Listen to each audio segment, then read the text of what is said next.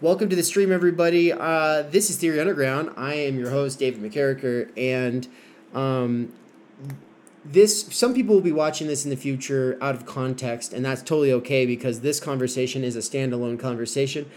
But the the context of it, uh, our being in the world, in a sense, is one of uh, what I've been doing a live stream here for eleven hours and 28 minutes. And uh, we're about to go for another hour and a half. So that's good because honestly, this is easier for me than other ways of doing things, like the editing hole that I was in, making those Zizek 101 and Lacan 101 things for the Theory Underground launch, the, the original launch, before the course site launch. So the course site launch, we haven't talked too much about it, but basically Theory Underground is not just like a social media app. It's, it's specifically a course gated social media app, meaning that the forums uh, uh, kind of exist under the presupposition that the people involved have a commitment to tackling certain texts, to being engaged with certain thinkers, to trying to understand and see the world through certain concepts. And the person I'm bringing on for this conversation is Nick Castellucci. Is that right? Did I say it right? Yes. Okay. Nick Castellucci is one half of the Vanishing Mediators, formerly known as K-Voy. Uh, he also goes by Free Beer Tomorrow on Instagram and other places where you might have seen his memes. But he's most well known for the work he has done with his friend and fellow traveler, my friend and fellow traveler as well, Andrew Flores, aka Master Signified Bodies, aka the Big Signorelli, aka each of you being one fourth of the young Zizekians, or I guess the two of you compose one half of the young Zizekians. I can even math right now. Um, so I just wanted to like ask you where where are you coming from? You're being in the world. You've been up since six a.m. What are you what, what are you doing? in general, in the abstract, right now. The whole thing, yeah. Today, like, what kind of a day are you having? Today. Um, it's been something of a whirlwind, very um, Pinocchio focused. I've been teaching Pinocchio all day. That's For not real? a joke. Um, yeah, I read Pinocchio condensed version to uh, first grade, uh, kindergarten, we had a test for second grade. It was not about Pinocchio. Um, it was about animals in Italian, and um, and then for third and fourth grade, we watched the latest Pinocchio, but not the Guillermo del Toro version because I'm not sure that they're ready for that. So uh, that's been my day. So this is quite a, you know, shift in focus from Pinocchio to Heidegger, but maybe there's some through lines there. I don't know. I'm sure Jordan Peterson could find it. Right, he has a lot to say about Pinocchio, doesn't he? Okay. All unions do, yeah. No, like uh, any great myth, they're gonna they're gonna fanboy for it, you know, which is great. It's true, you know. Like it's good to think about these things from philosophical lenses. I'm not trying to dunk on that, but anyway. So the other kind of where you coming from right now is yeah what so you've been doing stuff with uh with andrew. What have you been working on recently? Do you want to say anything about your channel before we really dive into what we're doing? Because obviously you're not your background is not being in time. Your background is not martin heidegger. Um, part of the question is like why the fuck are you wanting to read it? Why do you want to be sort of like the the pupil supposed to be confused but actually doing the readings all summer in this dynamic like wh- why why what's wrong with you? Yeah what is wrong with me? Indeed i mean to what is wrong with anyone who wants to take a deep dive into lacan and zizek to begin with but then to add heidegger to the mix? You really have to be uh far gone. But a little bit about uh, me and andrew's channel. We are of two weeks ago i think maybe three the Vanishing Mediators, as you said, formerly known as K-Voy. We are steadily working through uh the seminars. I don't think it's our plan to do every seminar. Sorry the seminars of jacques lacan i should say the psychoanalytic thinker. And uh we've also um taken on some exegetical readings to help uh, supplement the mikey's or they know not what they do course and we're really into it as a concept um, we want to do some other exegetical readings we we've been thinking about doing some chapters of Ethics of the Real by Zupancic Alenka, um, because that that book isn't isn't talked as about as much as uh, What Is Sex. So we're gonna do a chapter of that related to the optical schema sometime in the future. That's ah. just a little bit about the channel. It's called The Vanishing Mediator, or the yes, The Vanishing Mediators. I should know the name of my own channel. You can check it out please subscribe. Um, why Heidegger? Why take this on? Well, I feel that at this point, the vanishing mediator, let's say, of many of the concepts that I've been working with, Zizekian, Lacanian, would be Heidegger is Heidegger's, if we want to call it this, phenomenology, his unique approach to the question of being. Um, I've dabbled. I have watched some videos. Uh, I've benefited the most from watching um, Brian Becker's series on Heidegger. I believe he's going to be on tomorrow. Is that right? You're going to be talking about intentionality. Oh yeah, not only oh, is Brian Becker joining us tomorrow to talk about Husserl and intentionality and the, the relevance of that for philosophy in general, but specifically its influence on Heidegger and Lacan.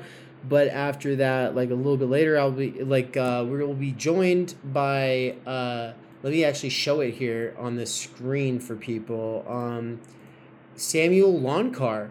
He's not very well known. Um, he's a professor at Yale uh, he's he's a younger professor at Yale who's doing stuff online, and uh, he will be on right after Brian Becker. So it's going to be Ashley Frawley to talk about the family, Brian Becker to talk about intentionality, and then Samuel Loncar to talk about being in time and philosophy as a form of psychotherapy. So it's going to be like phenomenology heavy these first few hours. Awesome. Yeah, I'm really looking forward to that. And I'm actually excited to be approaching someone as monumental as Heidegger from a a the stance of a novice. Not that I'm not a novice when it comes to Lacan, but now that like I, have been talking Lacan for a while, I want to once again be 100% confused, disoriented. Uh, I think it was uh, maybe Adam or Nance earlier just talking about kind of the humbling and also like equally thrilling experience of just like not quite being able to gain your bearings when it comes to a text, but also jumping right in at the same time and like being uncomfortable being comfortable with being uncomfortable basically with a text mm. and um, i think with with heidegger as i said before it's sort of like his concepts are the vanishing mediator here in that we know that Lacan was early in his career, or at least in the early seminars, very influenced by Heidegger. He famously says in seminar two in one of the lectures, eat your Dasein. Um, and Clear. I think there are a lot of homologies maybe or just parallels between phenomenology and what's going on in psychoanalysis but i'm more interested to learn about how um, where where the crucial distinctions lie although on the surface there might seem to be many many different um, significant parallels between these two forms of thinking, but they're operating very differently. There's a they're kindred, but operating very differently, and I'm interested to figure out exactly how. For us, by us, I mean Lacanians, me and Andrew. Uh, I think Mikey would agree with this. The the register of the imaginary, the Borromean knot. Have the imaginary, symbolic, and the real. A lot of what pertains to phenomenology happens within the imaginary. And I feel like maybe without deep going too deep into what the imaginary is, basically just immediate experience. Um, I feel like I have been confusing at times what Lacan does for a kind of phenomenology, which, although he's influenced by Heidegger, we can't say that his his theory is phenomenology. It's very different. So that just begs the question all right, so then what is phenomenology? I don't have the clearest definition, I just have some notions, some inklings, and I'm really looking forward to testing those notions, developing them. Yeah, I'm going to want to ask Brian tomorrow if he agrees with that statement that um, Lacan is one, not doing phenomenology, and two, that um, phenomenology is primarily dealing with the imaginary. Because I I think the I th- my my gut here and it's not just like off the cuff. Like my gut from having wondered about this for a while is that the phenomenological approach um, is taken into the clinic by Lacan. And that there's just certain things that you cannot see if you merely do phenomenology from the first person standpoint and that you actually need the other person you you have to be doing analysis on a lot of other people. And it's really it's it's it's it's phenomenology of the dynamic that is occurring between you and these others. And so now maybe that's wrong but um i think that also this is not my own idea. I know mikey's gonna be like that's my idea. It's true. It's mikey's idea. Mikey has said something along those lines. Um, I hope that uh, someone doesn't steal his idea and then Mikey blames me for letting it out the cage there. But that I can't think about it like different than that. And so hopefully we'll we'll get to hear from him on this. And maybe I'm doing him an injustice. Maybe maybe that's not actually his position. We need clarity now. But um, not only is is that my hunch, but also uh, the phenomenology is like it's the term that throws people off. Oh, it's dealing with appearances. I think when you get into chapter two of History of the Concept of Time, which is this text right here, which we will be hopefully talking about a couple of times in the month of May in preparation for the launch of the Being in Time course in June. Husserl is his starting point is appearances, but also like everybody's starting point is appearances.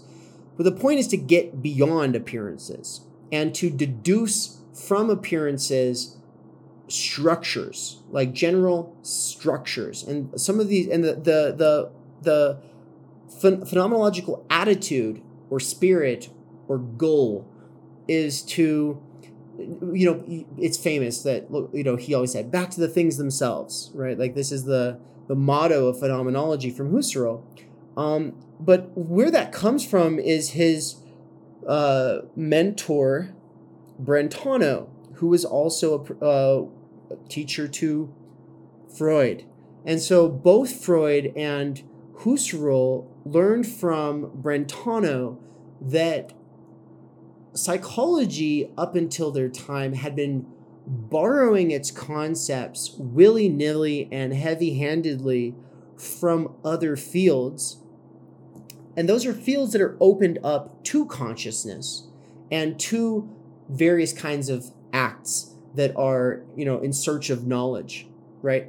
But those fields are one, you know, they only really get underway once they stop borrowing their concepts from other fields and develop concepts that actually do their utmost to map whatever the subject matter is in that field, right? And so if you're borrowing concepts from biology and importing those into psychology, or if you're borrowing concepts from physics and you're importing those into psychology, and you're not doing so in a in a very uh, self-critical manner while doing so, it's not scientific.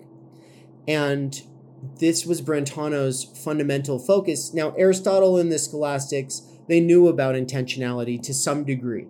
Um, they, they, they realized that they're, we don't have an experience of an objective world. We have an experience of experiencing a world right? This is a fundamental problem for for philosophy, and you don't get out of it by just saying, "Oh, are we in the Matrix or are we in the dream of the evil demon? I don't know. Am I a butterfly?" And it's like this whole thing that people do. It's like this script where it's like they don't take it seriously, but it's like, no, no, no. We don't know what the world is to bats. We know what the world is to humans, right? More importantly, it, this is kind of to the concept of gaze and Lacan we don't just go around and see things in like some kind of a neutral manner. We things are lit up. And really, in a sense, like the things that fascinate us, they're pointing at us in this sense. Like our unconscious, we learn about our unconscious, and others know about our unconscious too, by the things that we're seeing, by the things that we're focusing on, by what gets us excited, by, you know, and so this is um this is sort of the the bedrock idea behind intentionality. Um, and there's other, you know, essential ideas like categorical intuition, the original sense of the a priori, bracketing, these other kinds of fundamental things for phenomenology. Um, but the point is, is to not stay at the level of appearances. If people, contemporary academia has interpreted phenomenology as let's just try not to think let's try not to be biased. Let's try to look at the things and just interpret them to the best of our ability. But obviously if you're doing that without a rigorous sort of uh, approach that does its utmost to to say well what are we bracketing? What should we be bracketing? Why should we be bracketing it? And bracketing means like uh, taking t- taking certain presuppositions or things that you've assumed and like taking those out of the picture, right? Like, uh, for instance, subject object dualism, um, thinking of consciousness as uh, fundamentally opposed to objects in the world, like that. Husserl does this to some degree. Heidegger's going to say he never went far enough. But the basic point is, is like you're importing epistemological and metaphysical baggage into the analysis when you're doing that. And so, um, there is no such thing as a pure encounter with the things themselves, right? Now, one of the things I, i think Mikey has said on stream before is that uh, one of the detriments of phenomenology is if you bracket out too many concepts, eventually, like you're not having an unmediated experience with the things themselves. And I would say Husserl is very aware of that. Heidegger's also aware of that. the The point is never to, oh, now I've had this genuine f- brush up with the things themselves, and now I can you know, describe them and then we can encode that into a new doctrine. So the point is not a doctrine. Like the point is a series of, I almost want to call them thought experiments, but they're more like ways of seeing. And they're ways of seeing that very methodically take certain things that we've taken for granted and put those on ice, right? And so I do think that uh, Lacan would never. I, this is my own at this point. I don't know if Brian will agree with me because this is part of why I want to bring him on is to talk about this. But I don't think that Lacan would have had the richness of insight that he did when going to the to bringing Freud into the 21st century um, without phenomenological ways of looking. And it's not just ways of looking, but it's specifically like taking what has made itself manifest and then saying, okay, instead of fixating on that and just describing that, what can we deduce from that in a generalizing way? Are there laws that we can come to? And these are laws, can, are there laws that we can come to and through these concepts that are from the actual phenomenon and the mechanisms that we perceive in conscious interactions and experience itself? That's the question. When we say back to the things themselves, the point is can we get not get an original insight of the actual authentic real original experience um though of course like that's a great goal like why not try um but specifically are the can we develop concepts that aren't just hand me downs from the thrift Right. store of science, right? And so this is why the history of the concept of time starts out with the distinction between the sciences of nature and the sciences of the humanities, uh, or social science versus um, what nowadays we'd call hard science. He says, uh, I think it's called, yeah, nature and history as domains of objects for the sciences, right? And so the tendency with Dil- Dilthey and with um, uh, Husserl and Brentano, as, re- as well as Scheler, Schiller, Scheler, um, all of these people who were aware that uh, the humanities were making themselves the little handmaidens of hand-me-down clothes to the sciences and not developing their own discipline, right? Um, they were aware of this, but what Heidegger's going to say is what they what they failed to do was to get back before the split between natural science and hum- and, and social sciences because there are things in common between the two and the concepts we should be using to think about them are not the concepts of physics they're not the concepts of biology they're not the concepts of astros. No it, the, the concepts for making sense of the split are going to be not just merely ones relegated to the sphere of the humanities either but instead you go back for heidegger you go back to the who's asking the question Who's asking the question in the first place? Who's made the split in the first place? Who perceives and thinks through and projects this split onto everything all of the time, all day, every day? Humans are doing it. But specifically, Dasein is doing it. We have to bracket out human because human comes with the baggage of spirit, rational animal, soul, made in the image of God. All of these things that he's to, at the beginning of being in time, but also towards the end of the first section of History of the Concept of Time, he's to say, no, no, there's something to this idea of spirit. Like they're getting at something. Theologians who talk about this, they're getting at something. Right. Something's perceivable there, right? Like when someone dies, um, something perceivable has changed, and it's and it's not just chemical processes. We can't just reduce that to that. Grandma's gone. It's not just, uh, you know, it's not just oh, chemical processes changed, right? And so, the the the question though is, okay, who's the being that's asking the question and what are the fundamental horizon of that being? The fundamental horizon of that being is not a bunch of other beings as entities objects in the world to be understood but it's also entities manifesting themselves in time specifically in time and so that's the one thing that combines the natural sciences and the human sciences is time. That is the horizon that unifies them both. They both operate in time but capitalism has made it all too easy. Now, Heidegger doesn't use the word capitalism, but capitalism has made it all too easy to see all of time in this calendar grid that is Cartesian in its essence, right?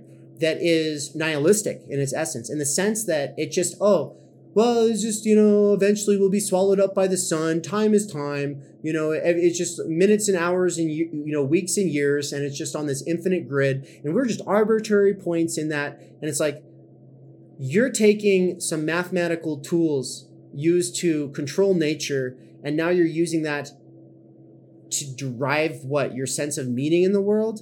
It's just backwards. It doesn't make any sense. And so i guess that i'll start by saying my my my three big reasons for being in time aside from the ones that i talked about in the last the last uh, video where i talked about being in time it's basically his critique of modernity, scientism, and his influence on everyone who comes after. Um, but I think that the questions being asked are fundamental questions to being a thinker, period. And so, look, I mean, I've, I've got people who came on today who probably don't like being in time. Chris Trump doesn't, he says he was influenced by Heidegger. But the thing is, is like, it's going to force a kind of thinking on kinds of questions and issues you've just never really tarried with. And it's impossible to tarry with those in any way close to as deep through any other means. And that's why we're forced to have to read this, is because you're not going to get it more pure. Like this is, this is a, it's notorious for a reason, but it's more importantly profound for a reason beyond its difficulty because there is always that mechanism of oh it's difficult and now i found clarity in it and now it makes sense to me and i have this pseudo profundity moment oh it's deep. But really it was just putting something normal in complicated language and now you feel proud of having read something difficult. That's the critique of all of continental philosophy. It's true in a lot of cases. There is that element of pleasure that comes after a lot of death drive jouissance trying to read a difficult text. But no, there's something genuinely profound here going on, and it it it's the it, it separates the boys from the men, separates the little kids from the adults, separates the little girls from the women. However we want to say it, it is a rite of passage into being able to have any kind of sense for where Derrida is coming from, from where Levinas is coming from, where Foucault is coming from, and I do believe Lacan. And so I think you're gonna get a lot out of it. And I just like I, first of all, you got me talking, so thank you. I, I want to hear you talk though. Yeah, for sure. Oh, wow. I have so much to say. One, I want to just clarify that I don't think that phenomenology purely confines itself to the register of the imaginary. It begins with the imaginary, and I think that it begins with the imaginary in the sense that we're beginning with appearances, and I think why it would be a great supplement to Lacan and the work of many Lacanians in general is that I feel like sometimes the imaginary is the, the register that's neglected, that kind of falls by the wayside over time. Uh, but Heidegger's point of departure is appearances, bracketing out things from appearance, right. and then from there we can actually focus on a kind of um, taxonomy of appearances that does get beyond appearances mm. and uh, to a, a kind of symbolic to the next in quotes the next register so uh, i think lacan would probably criticize heidegger for collapsing the two at points but even there, sure. there's even a, a productivity in, in in the collapsing there in the fact that heidegger might not have the same conception of the real that Lacan has. But there are things in Heidegger that maybe Lacan and Zizek gloss over. Uh, although mm-hmm. Zizek, he began as a Heideggerian, so he's more than conversant with the tradition. 100%. Something else I wanted to say, I'm kind of like bouncing all over the place, but here, uh, and I'm also just uh, giving a preview of my three reasons. Um, you were talking about things in themselves, which is, of course, the concept that is most closely associated with Kant. And there are there's a fidelity there between phenomenology and Kant's project, the Kantian project. It's like Kant has his tables of judgment, he has his categories, he and and his his domain is the transcendentally ideal, transcendental idealism. What transcends experience, uh, what goes into a cognition transcendentally to make that cognition possible. And then it seems like, well, okay, that's that's a worthy project. That was absolutely Copernican, of course, in its um, revolutionary potential but something something is neglected there. Something there's a remainder you know as a as a Zizekian, you know us Zizekians, we love remainders. We love the miscellaneous. We love the things that that don't fit into the the scheme. And i feel like heidegger is doing something similar and it's like okay but what's being you know i feel like you were getting at this dave you know what what is getting um, a short shrift here in the history of philosophy itself and at this point of the split between these two sciences the you know what you were talking about with the kind of like spirit um, what religious people are often you know ridiculed for believing in although they're they're pointing to something even if they uh, tend to dogmatize it is and this is my understanding of Dasein which is like that which questions its own being, that which is able to ask questions about its being, of itself. and that's what philosophy is, right? And even the beginning of the history of philosophy from Socrates on, it's like we have something like philosophy before Socrates. We have pre-Socratics, proto-philosophers in a sense, but philosophy begins with kind of asking the question, right. what is philosophy? And that's a kind of Dasein in itself, I think. So it's this this self-reflexiveness, this self-reflexivity that is is put under a microscope, that is scrutinized, and that I think that was probably what would make being in time so difficult because you have to keep that in mind. You're not talking about a substantial entity. We're not talking about a substantial subject. We're, and, and I think this is where he uh, probably objects to um, the Cartesian subject, right? It's like it too quickly becomes substantialized. It becomes turned into something concrete. You know, Lacan loves the, the, the cogito, the technique of it, but then as soon as it's like the uh, what res cogitans is like reunited with the um, what's it the res extensia or whatever, like the the extent the extension in the world, it's like right. all right, okay, so we, we got back to our safe haven of the starting point of just like a world that's has a, a certain almost medieval, right? It's like God's at the top.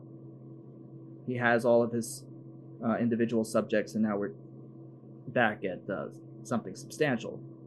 Thank the Lord. But it's like this is a this is a vastly different project.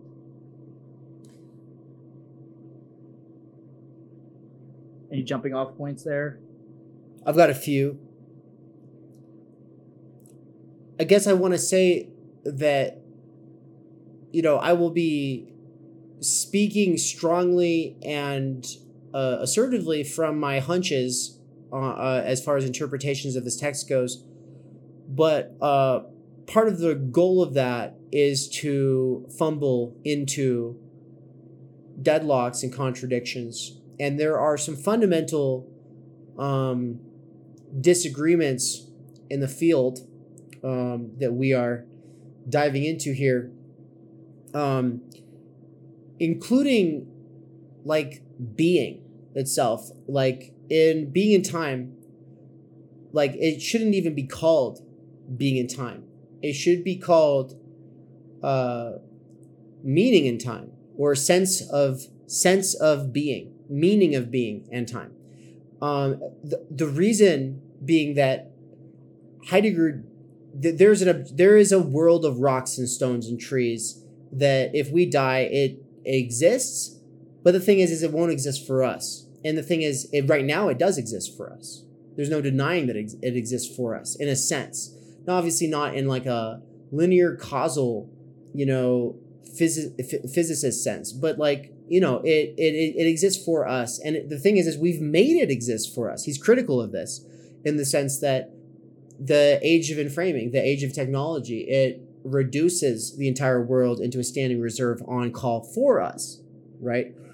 Um, which would be great if we actually got to be the lords and possessors of the earth like Descartes thought it would make us. But actually, what it does is it puts us on call as standing reserve to one another as well, or to our to our bosses, right? Um, but also, the Heideggerian critique of the Soviet Union is that this is uh, this is capitalism led by the workers. You know, it's still capitalism, right? And so the the the, you know, in, in either form of capitalism, the entire earth is still reduced to standing reserve on call for our desires, but we are also all still put on call for one another, which just means that we're all exploited. And it doesn't matter if we're exploited by overlord bosses who live in mansions or if we're exploited by some uh, professional revolutionaries who say that they're doing things in our interest. If if the disposition, the fundamental disposition towards nature is the same, then the question is is have we lost something fundamental to to what can give a meaningful life right? And so people go well that's nostalgia. Well yeah he's a conservative you know? Um, but also there is uh, I mean capitalism is as Ca- as Marx says melting everything solid into air. Everything holy is profaned right? And I mean good riddance in a sense but also um, some of the things are things that are potentially worth um, maintaining, right? Not returning to, but maintaining. Like relationships. Relationships are worth maintaining. Now, maybe not relationships with everybody you know. Some people you can cut them off, whatever. But the point is, is relationships themselves are worth maintaining. And we live in a society today that's lost its sense for ethics and etiquette and morality, all three, as well as politics, which is separate from those things. And so the the sense of all of those terms has been lost, and all we have is a bunch of simulation of these things. And so, you know, just because those need to be maintained um, doesn't mean that we have to return to some specific mode of life. But it does mean that it would behoove us to to try to think through what is being, what is being in the world, um, and what is meaning, what is the meaning of life, and to do so with an eye to the future and how we're going to live on this planet with one another, right? Anyone who wants to say it doesn't matter, that that doesn't matter, that you know, a fundamental ontology that's going to try to actually get to the essence of the difference between rocks and trees and, you know, piles of trash on the side of the road and your actual grandma who has like maybe a couple years left on this planet and is lonely right now. Like that there's fundamental distinctions between these kinds of beings. What, just because we don't believe in angels and God, we're going to throw out the differences between kinds of being and reduce it all into atoms? It's fucking insanity. And that's what a lot of this kind of, uh, what would I call it? Uh, just, just a lot of the people who call themselves materialists is what that's what they're doing. It's all atoms in the void, and they, oh, I'm a dialectical materialist, and so it's atoms and then they're emergent. And okay cool. It's they're emergent. But have you actually ever really thought really thought about being? And so i do think it's a fundamental like worthwhile activity on its own. But as far as like blunders and mistakes or or or kinds of inter- ways of interpreting the field the one thing i wanted to touch on before i kind of turn it back over here so Dasein, yeah, it's it's the being that asks the questions, right? Instead of defining um, it's a, it's a being whose being is an issue for it. That's why it asks questions, right? Well, what does that mean to say it's a being whose being is an issue for it? Like, obviously, dogs and cats have to worry about survival just as much as worms and horses. Like, trees have to worry about survival. Everything worries about survival. Everything perishes, everything comes in and out of existence. But we're that one being who cares so much about uh, not passing out of existence willy nilly in, in a way that goes beyond um, uh, mere survival and is actually so powerful that we might take our own lives. Right? Like, you don't have no other creature has its being be an issue for it so strongly that it would take its own life before losing itself while still having to exist.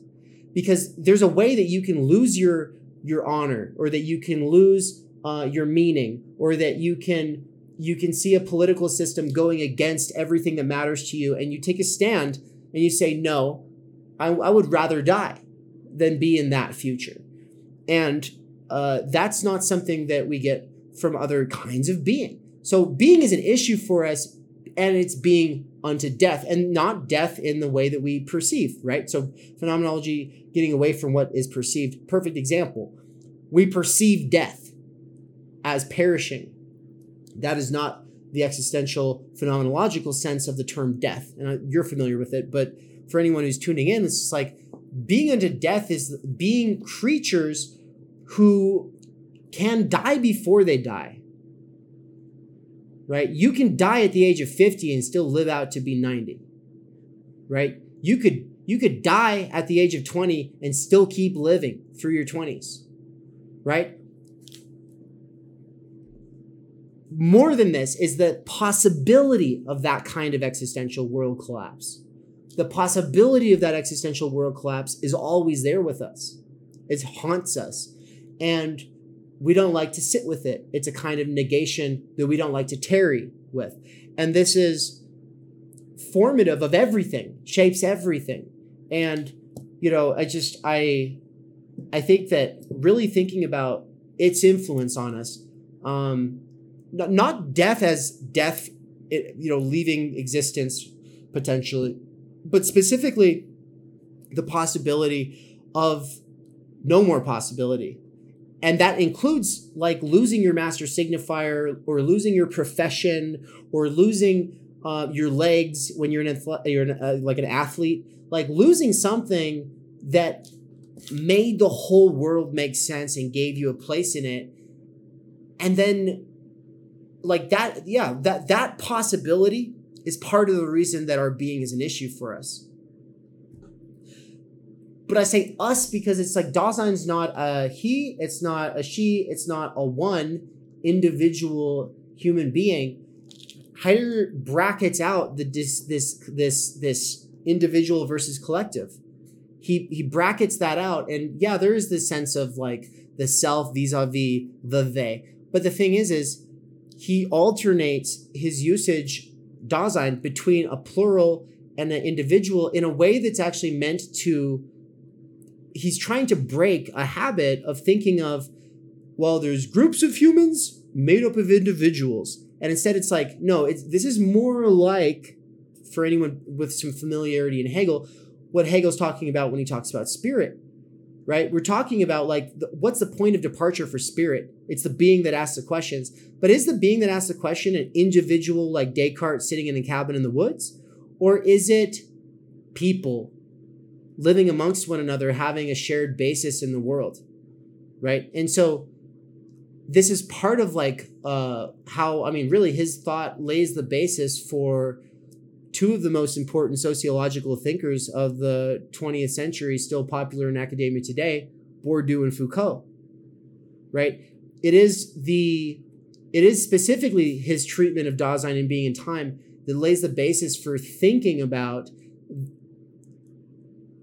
humans in a way that breaks out of this atomizing versus group kind of like differentiation thing. And so it's just whenever we think of Dasein, we got to remember it's meant to foil any substitute with words like group, individual, soul, spirit, subject, and uh, rational animal or made in the image of God. It's meant to substitute all of it's not it's not meant to substitute all of those. It's meant to bracket out all of those and say, no, no, no, no. You don't really have an experience as an individual. You have a whole life narrative as an individual that's been sold to you, that's a modern construct. But a lot of people throughout history haven't had this concept. And it's an, it is a concept. And it's a concept worth, worth bracketing out and thinking about because it also makes sense of totalitarianism. It also makes sense of, uh, you know, when when when when when human masses act in certain ways that are totally irrational uh, from the individual standpoint, right? Um, we're not. We're. It's pretty easy to lose our sense of individuality and and be a part of something a lot bigger, because in a sense we are, right? So, yeah, I just wanted to say that he brackets out individual versus collective, and that there's po- there's problems with that. It ushers in all kinds of problems that are worth thinking about, but but that yeah, it's it's uh, for the next month. Just uh, I just want to really implore everybody to be thinking about that. Um, Alexander Dugin, supposedly the right hand man of, you know, Vladimir Putin, uh, like the the chief ideologist of the Russian conservative state. Um, he likes Heidegger and has a specific interpretation of Heidegger that says no, Dasein's always collective, and Dasein is a people bound by bound by um, blood and soil right? So it's pretty if, if you read it that way it's pretty easy to see oh okay well this is how this is how that could work that whole nazi reading. Um, now someone like mikey is going to fundamentally disagree with this. There's a ton of ways that um, dasein still like still does get centered in individuals that have fundamental contradictions and breaks from any kind of an organic unity. And Heidegger doesn't talk about organic unities. Dugin talks about organic unities. Spengler talks about organic unities. Uh, Evola talks about organic unities. Heidegger's not talking about organic unities when he and you know you can read it that way, but I think that it it it, it hurts it hurts things, but at the same time, it's worth thinking about all of it as we approach the text because the the main point is to be confused when we use the term Dasein. Yeah, what you just reminded me of there with uh, Dugin's take on Dasein, I couldn't help but think of um, I guess it's the first chapter For They Know Not What They Do. Although he repeats this a few times that the the the the apex of culture comes to resemble barbarism in a way and that in in the monarch for example we get the the quilting of an entire community that is simultaneously uprooted from uh, kind of supposedly like immediate organic uh, connection with the the the earth but also becomes a people in that very act becomes a, a an organic whole. And i could see Dasein in the wrong hands sort of like suggesting itself as that without there there being this gap, this important Hegelian kind of gap that needs to be, you know, the constitutive, the constitutive backdrop of of any whole is always its it's contrary, it's opposite, it's always contradictory, in a sense. I don't want to go too far afield of what we were talking about here, but that's just what came to mind. No, uh, it's not like, too. An you know intersection between nature and culture or lack thereof. And I think that's where it's like we get some p- potential for some um, misinterpretations, some, some, you know, dangerous. Um, I, they wouldn't even be considered deviations necessarily from Heidegger's point of view, but it's in some ways that's just a testament to how how rich this this text is with with possibilities of interpretation. Yeah, and I would just add that, you know, in a sort of sense, this is the ultimate steelman of conservatism itself. And that it really needs to be read that way. If we are modern or consider ourselves modern, or if we consider ourselves liberal or progressive or leftist or any other kind of ism that is a product of this thing where we think we're enlightened and that all traditional peoples across the entire globe are just backwards, um, okay, first of all, let's just say maybe that's true, right? Maybe that's true. But also, you know, should we be critical of of all traditional people everywhere on the basis of, you know, someone who doesn't read philosophy, or if they do, it's just like Plato and Homer, and like that's pretty much like their whole background you know that and their you know their their bible or whatever. Like should we be critical of that person and their attitudes and opinions um, and use them as our punching bag? Or should we you know uh, uh, by the way this the same thing like their their representative in the republican party right? Should we should, is that a good person to make ourselves stronger by disagreeing with but first trying to genuinely understand? Or do we go to the most profound defense of something uh, that that maybe these other people are kind of feeling in their gut, but they're not able to really articulate because they're not as Im- in, immersed in like the entire history of, of, of philosophy, right? For me, I say, um, like I don't I don't want to fuck with like some some second rate socialist from Jacobin. I'm gonna go to Marx, and I'm not gonna fuck with some second rate, you know, what Ben Shapiro or some shit. Like I don't give a fuck. I'm going to Heidegger because I'm gonna take me to your leader. Take me to your most profound thinker you've ever had. Take me to the best of the best of the best and shut the fuck up with the rest. Now, obviously, I don't stop with the rest. I, I try to do, still go to the rest, but it really is Heidegger and, and, and Marx for me as like my main two. And so, um, and not to synthesize them, but to they each have fundamental um, perspectives that are irreconcilable irreconcilable. And by working through these contradictions we're able to see things that lay the the the the the, the basis i hope for an even better approach. And that's not one that would um, take them and go combine them red brown alliance. No no no no. It's one that says fuck the red fuck the brown. What's something else? Right? I don't want to hang out with tankies and nazis. I want to hang out with uh, people who are fundamentally disillusioned with what exists but also don't take solutions purported solutions from the 1920s as genuine solutions fit for our times. Right and uh, so yeah I, I think that there's like no better place for it. Like honestly like i'm profoundly critical of nationalisms all nationalisms.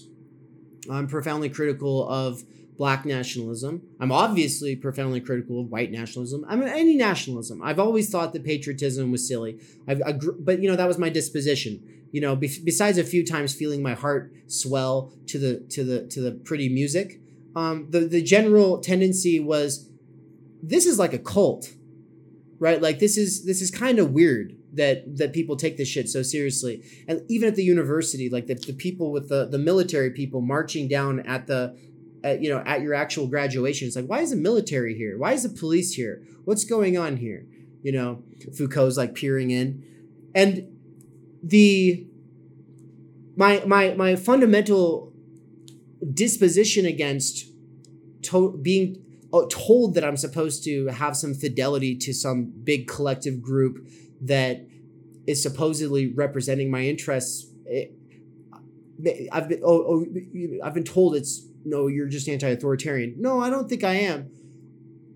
I mean, I, I'm I'm I'm definitely anti like uh, just being told I just need to follow for following's sake. I just want to understand like what's the plan, and I want people to actually tr- give a give an honest shot at, at saying what the plan is. But with all that said, like Marvin Garvey or uh, is that is that his name? Uh, the the black nationalist, the famous one, or uh, Elijah Muhammad, or uh, like Louis Farrakhan, or uh, like all of these these black nationalist guys. If you actually read them, and I'm, I'm forgetting if it's Elijah Muhammad or or, or Garvey, but uh, I actually I remember reading one of the, their things, and I was like, this is kind of like Heidegger. It's like hard not to read it kind of like Heidegger. Because basically what he's saying um, is that there is there are background conditions that render intelligible ways of living. And if you don't have those background conditions, you're not going to understand like someone else. And so it's like, you know, you can go to Saudi Arabia, you can live there, but I'm living in Mexico. But am I really Mexican? No. Can I try to understand it? Yes. But like, what is it? Is it a totality? Is it like a singular organic totality?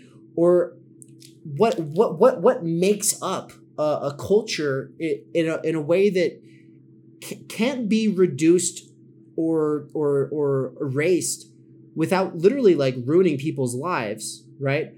That if not needing to be preserved in a sort of sense might need to be left alone to some degree if anyone ever wants to make any genuine kind of world change these are fundamental questions for me when it comes to social change theory when it comes to a universalist project that wouldn't just erase difference.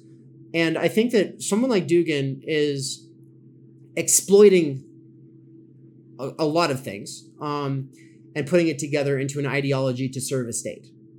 But part of what he's exploiting is a genuine need for a sense of some kind of a cultural relativism, which he calls for. He calls for an anti-racist cultural relativism, one that would allow Russians and United States and you know various other domains to kind of do their own thing. Um, but he's for basically a bunch of empires living on this planet together instead of a bunch of s- smaller municipalities he he would not be down with smaller municipalities having their own basic control over their own lives, right? His his idea of of cultural diversity is giant nation states coexisting as opposed to you know no aguascaliente mexico and boise idaho and philadelphia need to be able to come to their own decisions about how to live.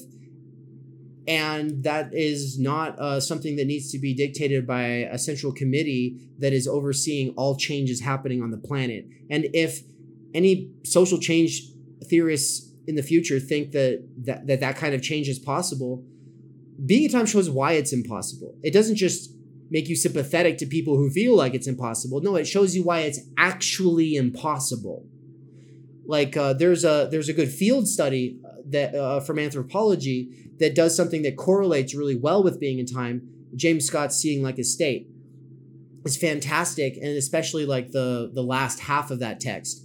Um, it's it's it's basically like he's giving you some of the key insights from being in time, but without making any references to being in time, and he's just focusing on facts, facts, facts, facts, facts. But it's just like yeah, part of what we get to is how this undermines what James Scott calls high modernism, which is really just what Heidegger is going to call modernity or Cartesianism. I have a question for you. Yeah, what's up? Um, this, do you think that this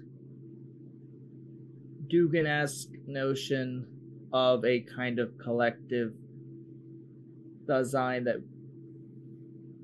can be I don't know what we could call it, like further developed, um, reinforced, uh, you know, further pronounced, as opposed to something we're just by default immersed in.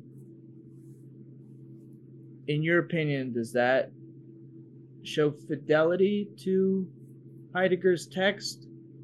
Or is that a kind of deviation? Because in my experience, it's like a lot of a lot of readers of philosophy tend to take texts as prescriptions. You know, right. Dasein is not just a description of how one should be in the world, but a prescription for how one should better be in the world right it's like i know i know i don't understand it myself because i haven't read deeply enough but heidegger has his own notion of authenticity, for example. But if there is a prescription, what is it? Or are we misreading by looking for a prescription?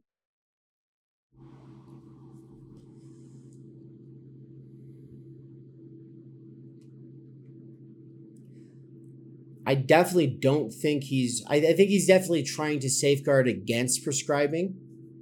Um, now, there is a, re- a way of reading his entire life's project as pure anti Marxism. Um, there, when I say that there's a way of reading that, uh, I don't think Lukács even would say such a thing in, uh, what is it, The Destruction of Reason, or whatever the fuck it's called. Um, I know Andrew's in the chat and will suggest it. Uh, he actually he corrected me. It's Marcus Garvey. I think I said Marvin. Um, but Marvin, no. So, like, obviously, someone like Mar- Marcus Garvey is prescribing. Um,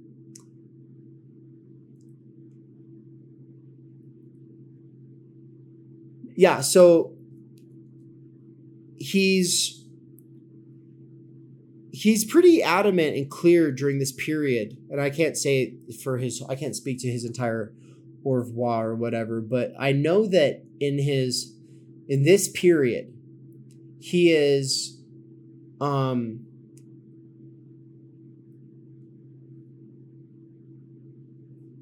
trying to be as scientific as possible.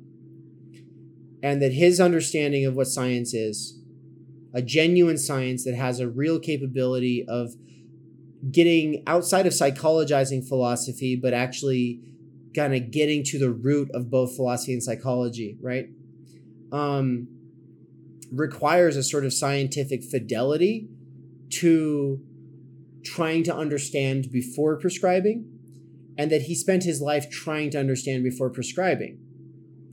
Um, as far as his political affiliations and whether or not he was anti-Marxist or whatever, and I forget who said that, by the way. Um, there's an, it's escaping me right now. There's a book I was just reading um, that suggests that, and I'll have to, I'll have to, I think it's Bourdieu says that shit. Um, but because Bourdieu's a big critic of, of Heidegger. Um, but you know, he he he bought into lesser evil thinking, right? He bought into lesser evil thinking. Um, from from his standpoint, uh, the the the Red Army was raping and pillaging his country, right? Like, is that right? Um, well, I was just in Poland, and uh, one of the people I was speaking to, who's a leftist, was like, "Yeah, my grandma would talk about how that was everybody's like that's what they saw when the Red Army would come in, you know, to liberate. It, it was really just raping and pillaging, right? So it's like lofty words, but what's the reality behind it, right? Oh, they want to rule the world? Hell no, right? And so, you know, this is this lesser evil thinking is something that we'll critique through Emmanuel Levinas, right? And so part of the importance of being in time is that it lays the basis for totality and infinity. Um, and I, and I, I, I read that not only as a critique of most people's lesser evilist thinking, which is used to justify every horror that's ever existed, but um, also is a critique of both Heidegger and Marx and the Soviet Union and Germany. And you know, he was a you know, a French Jew in a German POW camp in World War II. Levinas was. Um, so I mean, he fought Nazis. He spent time interned um, with you know under their uh, you know as a prisoner, and uh, but but before the war, he had studied under Heidegger, right, and Husserl. He was uh, Levinas was the first person to interpret Husserl into French, right? So Sartre kind of owes a big debt to Levinas in that sense. Um, Levinas is a really strange thinker, um, and he's been totally bastardized by this sort of liberal left progressivist Judith Butlerian kind of uh, appropriation of his work uh, because they try to appropriate it into its own kind of lesser evilist approach to politics, right? When he's fundamentally opposed to that. But no, I do think that Heidegger during this period is probably, if we if we were going to psychoanalyze him or armchair psychologize the situation, I think he's actually probably yeah worried about um, what's happening in the world and how um, it's being rendered impossible just to have a life, right? Um, and he sees he sees all of these uh, these pushes uh, by surrounding countries as the responsible parties, right? Now, I um I disagree profoundly, but I also understand why someone would think that. And so when people say, "Oh, well, we just have to read Heidegger for his philosophy and not his politics. He was just bad at politics but good at philosophy." I I don't think that's true. I think we're all bad at politics and we're all bad at philosophy. He was bad at politics and he was good at philosophy, but his politics does make a really important question mark over his entire the entirety of his philosophy. And it's something that I'm not settled on and that I'll be thinking about because I'm going to keep reading Lukács. I'll keep reading Bourdieu. I'll keep reading uh, Levinas and all of these critics of Heidegger. And really, that's how I see him as the door key to so much of philosophy is people's selective silences throughout the entirety of their life's work as philosophers in the 20th century as well you know as well as their their actual critiques of him um usually those critiques of him it feels like a straw man they're missing the entire point and it seems like they got the main point and they're just not giving credit where it's due. That's almost always the situation with the french. And so it's like as a thinker for myself the, the main reason is not his critique of modernity his his critique of scientism and that he's a door key to everyone else. But more mainly, mainly as a as a thinker, uh, like as a thinker, like as someone who desires to be a scholar and a thinker, like I do. I want to be one. Um, I think that critiquing ideology on those fronts, as well as reading other thinkers in the way that we just described, this is fundamental to being able to do this thing that we want to do, which is called thinking. Right. And so, yeah, but as far as whether it's prescriptive or not, it, it really could be, but he supposedly bracketed that shit out.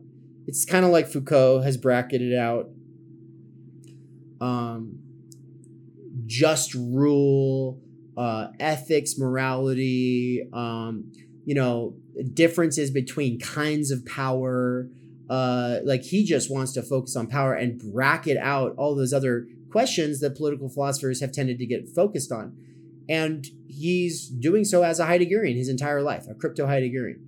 Um, what does that mean? I don't even know yet. Like, what are the real implications of it? We'll never know unless we do this work. So, you know, that's why we're doing it. Awesome. Awesome. Yeah. Just to um, shift gears a bit, I wanted to present my my third point. I haven't formally uh, presented one and two, but I covered those. But I came up with this kind of clunky, maybe, analogy of why Heidegger is important to me. And I think that when it comes to our time energy, um, yeah. who, which thinkers, you know, we can realistically dedicate time to, who we can tarry with. We have to separate thinkers uh, into what I'm calling portals and sort of stopovers, right? It's like we stop over at certain thinkers. It's not that we don't respect them. Um, it's not that we don't value their thought or can't uh, sort of mine their text or concepts, but we just know in terms of the time we do have at our disposal that we're not going to spend too much time there. We might, let's say, hang out, get a cup of coffee, get acquainted, right, and then leave. Whereas Heidegger is more is a portal in that. Well, I like what uh, Todd was saying earlier about you know true freedom being unconscious and feeling like we have to read a certain text, even if the thought itself fills us with dread, is an important um, inclination to pursue rather than to try to get away from. Oh, I only want to read what is fun and easily digestible because you're not going to be a scholar or a thinker or philosopher unless you get to the other side of Heidegger, which is a, a, an ideal, an impossible ideal. I'm not saying there is another side where you'll actually get to the other side of the portal. Same with Lacan, same with Zizek. Maybe some would say the same of Plato and Aristotle. I know it, it this is somewhat subjective, and plenty of people uh, just the uh, when you presented the fact that you're going to be teaching this course, some people immediately took issue, got a little butthurt, let's say. Uh, but this attitude, I think, of not having a choice in the matter, you must do this. You will fail. This is a, a portal, and the idea is to get to the other side, but you never will. That's how I feel uh, about Heidegger. And uh, who knows? Maybe I'll take this course and change my mind, but I doubt it. I think I'll just come out the other side more, more baffled. Yeah, any any any getting confused junkie is is gonna is gonna really like that. This is like the pure pure. This is like the this is the best. You're not gonna get it better. This is that good shit. Tight, tight, tight, yeah. This is this is where it's at, right? Like, um besides all of that, like, yeah, I, I, man,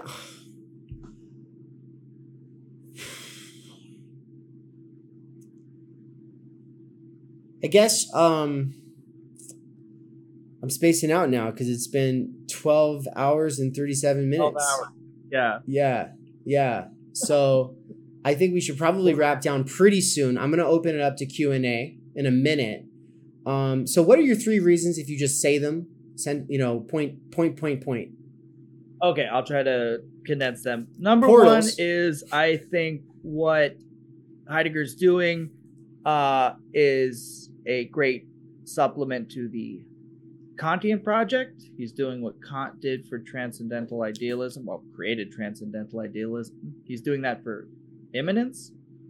Uh, two, for selfish reasons, because it's an essential supplement to Lacan, Zizek, all of those concepts to me. Heidegger right now is something of a, a vanishing mediator there. It's going to help me understand uh, the thinkers who I consider in my uh, wheelhouse better. And third, because Heidegger is not not a layover, not a stopover, but a portal. I don't have a choice. You don't you don't have it. You you feel that way at this point. No, it sounds like I'm complaining, but I mean that in the best way possible, in the sense that that Todd was uh, laying out the you know freedom of the unconscious. I am I'm drawn to this book. I I dread it. It looms large. I don't have a choice in the sense that I can't call myself a thinker, or I don't call myself a philosopher, but even someone who dabbles in philosophy, unless I have a, a prolonged engagement with this text. And I'm I'm very excited to be reading it, and I'm excited to have you, uh, Dave, shepherding me and everyone else in the course through this up until this point. You know, um, the Lord, Mikey, has been my shepherd, but you're gonna help us. You're gonna shepherd us, and I am looking forward to playing the Dave to your Mikey, in a sense. Fuck yeah. Fuck yeah. Yeah. No, eh, I, I it was Mikey's idea. We should give credit where it goes. I mean, actually, like he's he's made some like shout outs for this course, and you know he's given it his full support and everything like that. But he's never just like written something about like no. He actually sent me a bunch of voice messages saying, "Look, I don't know what your overall plan is, like when you're actually planning on doing a solo lecture thing where you actually teach a course on your own without like co instructors, but you need to do it within the first year. And I think you need to do being in time more than anything else. And that's good. I'm glad he was advocating for that because my goal was already being in time has to come before Das Kapital. Also, Totality Infinity has to come before Das Kapital. Look, we're going to get a big influx of Marxists, worldview Marxists, when the Catrone course happens. And they will be welcome with arms wide open, said just like Scott Stapp from Creed, you know, with arms wide open. But the thing is, I don't want too many of them. I don't want too many of them. I don't want this place to be like 50 of them and like three of us who are like, but also totality infinity matters. You know, no, it's by the time they get here, they're going to be aware that all theory that is non Marxist is not just petty bourgeois idealism, that it actually is a fundamental critique of their worldview. And that any radical change theory that is ever going to have a hope of having any positive impact on any future that gets us out of anything they don't like in this day and age, it's going to come from genuine tarrying with those contradictions and working through them. And uh, that's what Marx would do. Hate to break it to them, but it's what he would have done. If he was resurrected today, he wouldn't say, all right, just give me Lenin and Stalin and Mao and Castro and Che and I'll Rosa and Kautsky and I will just read them all and then I will build a new system out of that. No, he fucking wouldn't. That's so stupid. No, he would Yeah, say he would. Uh, I was just gonna say his dissertation was on like Epicurus, right, and like the atomists. So, just goes to show you, like, nothing especially politically radical about that, and he gave it as much energy and thought as anything else. Sorry, yes. Well, and you know, uh, you know, uh, for Lenin, you know, he he's he says, you know, Marx is really just like he's the combination of taking the insights of uh, French socialism, um, British political economy, and German idealism, and synthesizing those, right? I mean, and honestly, I need to I need a refresher on when he says this, but I'm pretty sure he doesn't say like it's an imminent critique of all of them using them against each other. I, maybe he does say that, and I need to just revisit it. But um, the point is, is uh, you know, a socialist who goes, "Oh, I just I want world change. I want positive change." Therefore, I'm just going to read the thinker who said that we need to stop interpreting the world and change it. And I'm pretty much just going to read, not even read his main theoretical works, but I'll read the politicians who use his name. That I'm sorry, that would that approach would not get you um this this rich, you know, this richness that comes from spending 20 years in the British Museum. I mean, I'm exaggerating, but you know, spending that spending all that time, 10 hours a day poring over these manuscripts from these different traditions. And these aren't traditions that were unified wholes. He had to understand the arguments within these, you know, movements of thought. And, you know, there's more movements of thought in our day and age.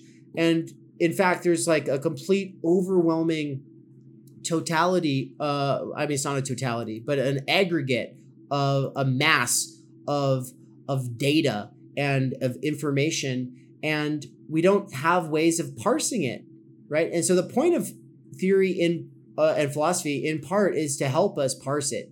And um, this is why on the last page of chapter one of Being in Time, um, uh, he says, let's see, do I have it here? I hope so. I hope that this is it. No, fuck. Is this it? My uh my Adobe Acrobat's like crapping out on me and I think this is a sign that uh the computer is like overheating from all of this streaming. But I'm on the wrong chapter. Here we go. So, um, page 77 of the Macquarrie and Robinson, um, he says, We shall not, this is the second to last paragraph, right? Um, we shall not get a genuine knowledge of essences simply by the syncretistic activity of universal comparison and classification, right? So, he's basically saying like there's a fucking shit ton of information out there and we could just kind of piece it all together like big old bricolage and compare things to and then kind of classify things and then we'll know what being is or we'll know we'll have a sense for what being is we'll have a sense for who we are we'll have a sense for what our possibilities are no no then he says subjecting the manifold to tabulation which means subjecting everything to putting numbers on things and counting it all. Subjecting the manifold to tabulation does not ensure any actual understanding of what lies there before us as thus set in order. It goes on and it's like one of my favorite quotes from the beginning, but the basic point is just like, yeah, we we we need in the same way that like we have this desire to learn everything, and to just accumulate knowledge, accumulate knowledge, and that that would make us, you know, knowledgeable or whatever. The the goal of a, te- a text like this is, in a sort of sense, to put all of that that we've accumulated throughout our lives into an acid bath and see what remains afterwards right it's not it's not just so that we can accumulate a world of so that we can tabulate the manifold so that we can collect the wiki pages and uh, and and reference them at dinner parties, right? So, yeah, actually, I was hoping that I would actually get a chance to read something from this book um, in this conversation. But um, so what's our plan, man? We're gonna come back here in the next. Uh, we're gonna have another conversation in the next couple weeks, hopefully, to talk about like the first section of history of the concept of time. Is that right? Love that. Yeah, I'm actually um, reading a little bit of uh, Husserl. Seems like important preliminary. Got uh, Becker's videos to guide me along there. Uh, he did a series on Cartesian meditations. And uh, uh, yeah, then I'm going to uh, jump into history of the concept of time. I'm pretty stoked. Well, the first part is nine pages, Okay. and the and then chapter one, it's uh, it's like thirteen pages. So basically, you know, this isn't like the fifty-page chapters we might sometimes be dealing with in Being in Time. I think we deal with giant chapters like three times in the first division, but um, yeah, I think that this is going to be pretty pretty doable. So like you know, like if you sit down in a in a in a place where you're devoted to reading for 2 hours, you'd probably get through all of that. And so if you can do that sometime in the next couple weeks, um I don't know, maybe Yeah. Maybe the beginning of May. We should be looking to the beginning of May sometime. But um we're going to have to and it really like you don't have to you don't have to like master this shit you just it's your first pass and then coming with some questions about it and stuff um i really loved andrew master signified bodies he was doing um he's been hitting this text right and so i'm thinking uh we'll probably all have to have a conversation him with us and uh Speaking of, I'm wondering, uh, is he going to come on for the Q and A portion here? And is there anybody else in the chat who's going to come on for the Q and A portion here? Uh, it looks like a couple people are in the background, and so I'm looking forward to kind of taking questions here before we close out. Is there anything you want to say before we pivot into kind of this Q and A, engage with the audience portion of this? How are you still alive right now? Dude, guess what? hours- no caffeine, no THC. Um, this is like uh, the first time I've ever done a long stream without either. So, yeah. Holy shit. Yeah, you're falling asleep over there yourself. I'm I'm I'm probably gonna feel like energized after this and need to wind down. Like that's my problem is winding down. Like the hardest. See, it's easier to do a giant live stream than to do a bunch of live streams throughout the week because each one puts me into a different headspace and it's a different kind of energy than the kinds of energy that I need to do other kinds of things. And so, in a weird way, like this is actually it's hard, but it's it's kind of easier than a lot of the shit that I tend to do. Pure jouissance. Uh, I in think need so. of discharge right now. Dude, tomorrow's gonna be dope. It's gonna be awesome. Uh, is there anybody in the chat who's been here all day? Is there anybody who's been here most of the day? Has anybody only been here for this conversation? Has anybody only been here for the last few conversations? How about everybody in the chat say which conversations you caught? Um, don't bother mentioning the ones you just popped in on for a second. You know, just but I'm curious, like who caught what from today. Today's been wild. I mean, I did not plan on on some of the things that took place, and I mean, I I'm just like pretty stoked how it all worked out. Did you catch any of it? Like you you you popped in for Todd, didn't you? I popped in for Todd. Um, God, I don't remember her name. The woman who was talking about identity politics. I saw some of that, Christine Louis Soli. and uh, I saw Anne's first solo live stream, which was great. That's what I was able to make today. That's excellent. Yeah, I'm I'm I'm really stoked that she did that. Um, and that she she, God, it's really cool because like she, she's a natural, right? She really is. Um, and it's just like, it's with theory plebe. It was kind of like that's my thing.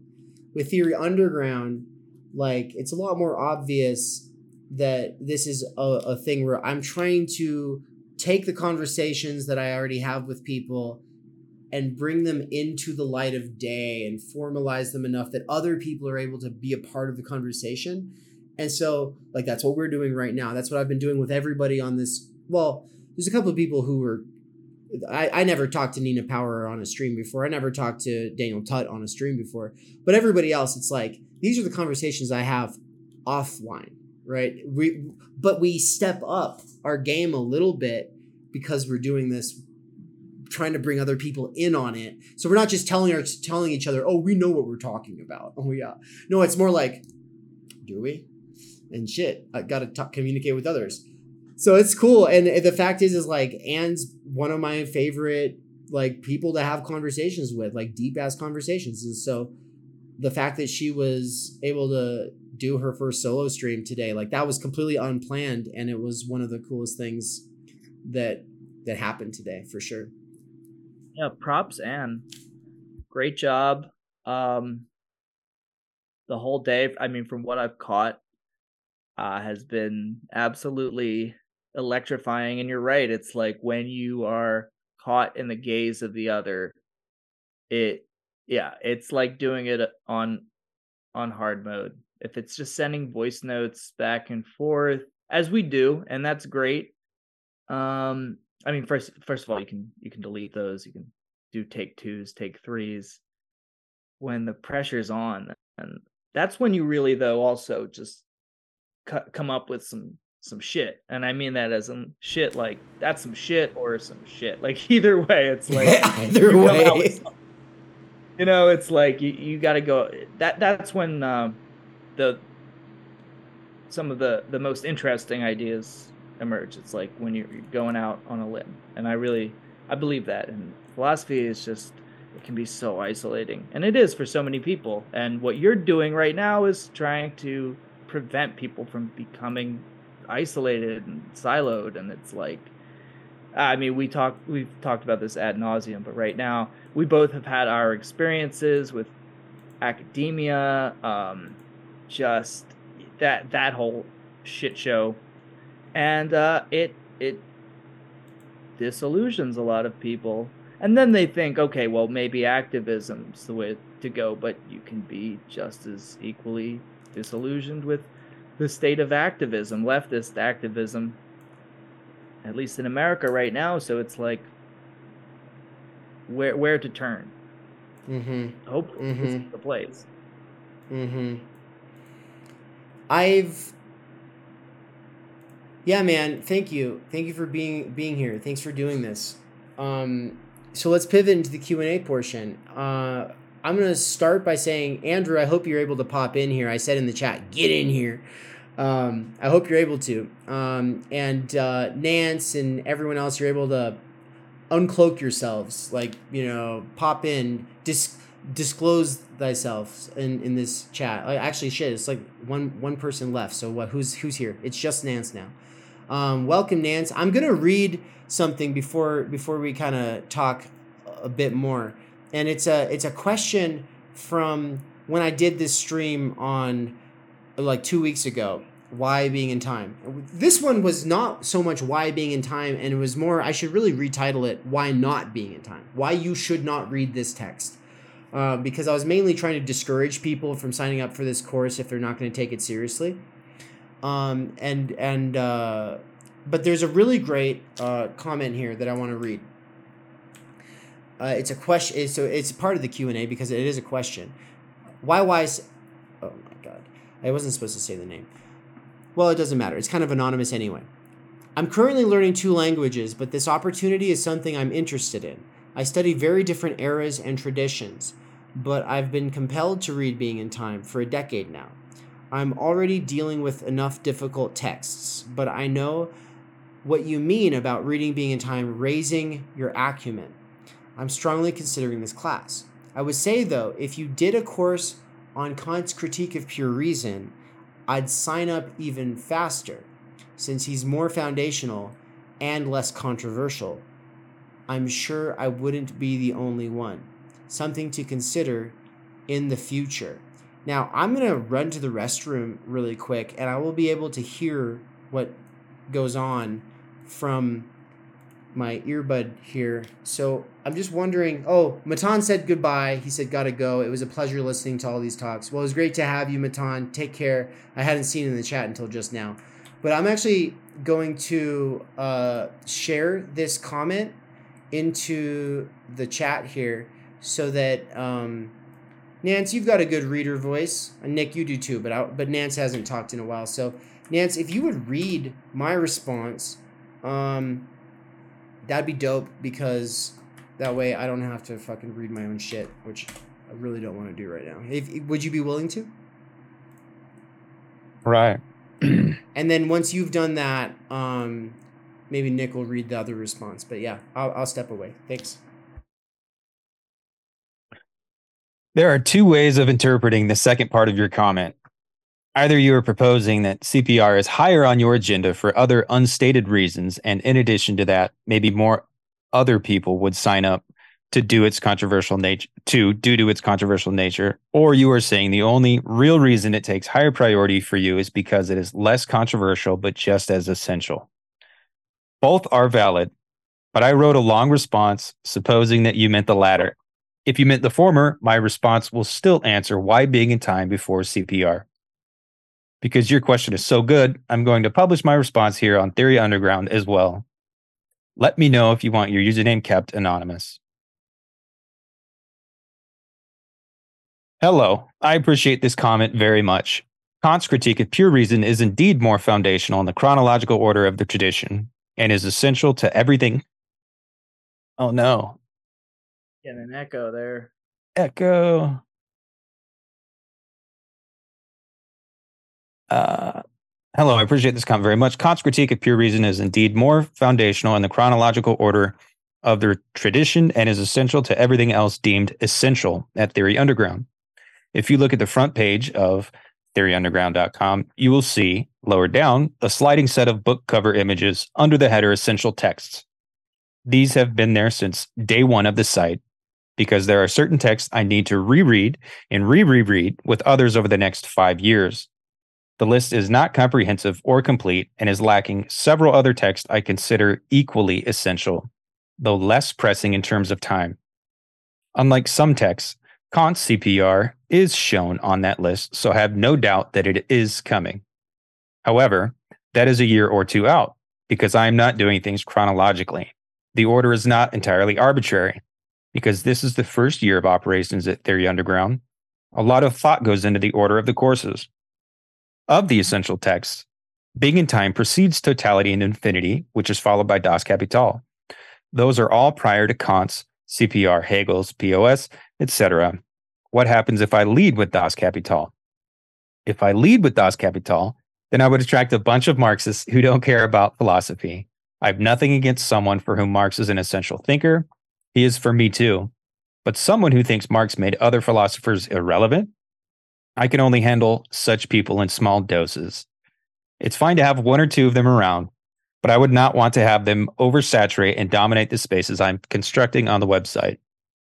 If we have a couple of token, dogmatic, traditional Marxists who are involved, then this will be good for everyone because such people, by holding fast to their line, are better able to help us see things, learn, and figure out our own positions in reference to their own. Yet they will be highly encouraged to tackle being and time and totality and infinity with me first, since I consider this necessary for having more substantial conversations about theories of self, world, and social change. What happens if I lead with Kant's critique of pure reason? If I, on the other hand, lead with Kant's CPR, then I get a bunch of philosophy students who like who like to stay in a safe lane. Pure reason might have its limits, but philosophy should not. Kant is equally difficult, more dry and profound, but Kant is safe in a way because his politics are basically liberal.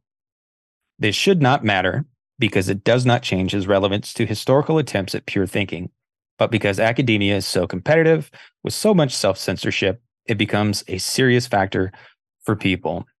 At Theory Underground, we try to first truly read such thinkers on their own terms, as doing pure philosophy before critiquing their historical situatedness and how background bias may have factored in to corrupt the purity of their thought.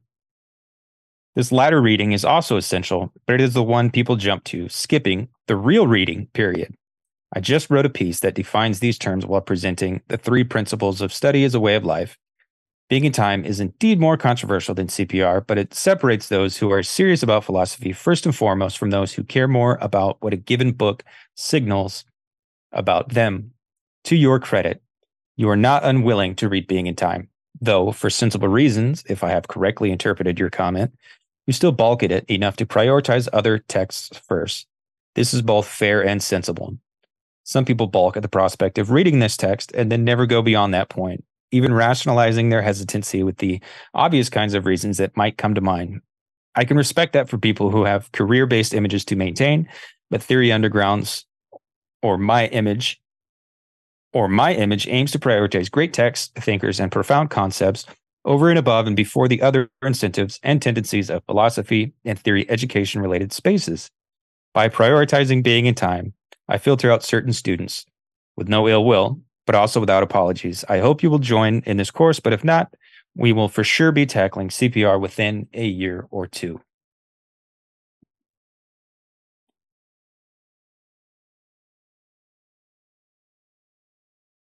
Nick, can you uh, read the response here?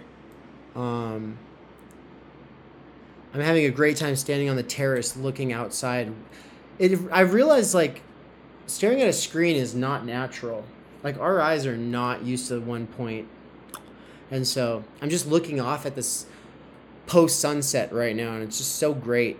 And uh, so anyway, I, oh, and then I'll also share the other comment, Nance. You can read that one. It's a short one, but um, yeah. So the the main response, uh, if Nick, you can read that, and then Nancy, you can read the other part. I just I think this exchange is okay, but yeah. All right, thank you.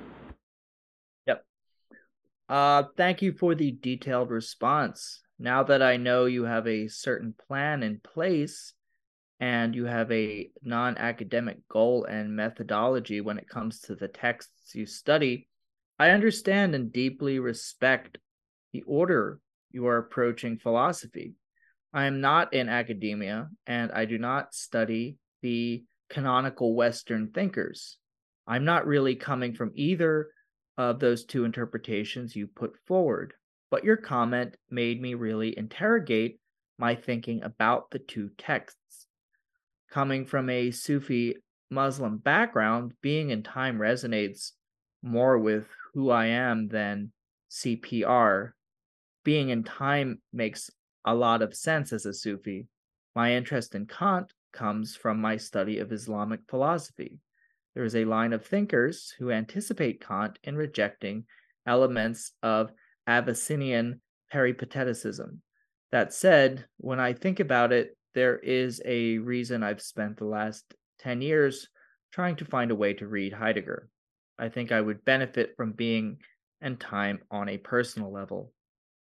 We are all we are all coming to philosophy from different perspectives. I don't balk at being and time at all.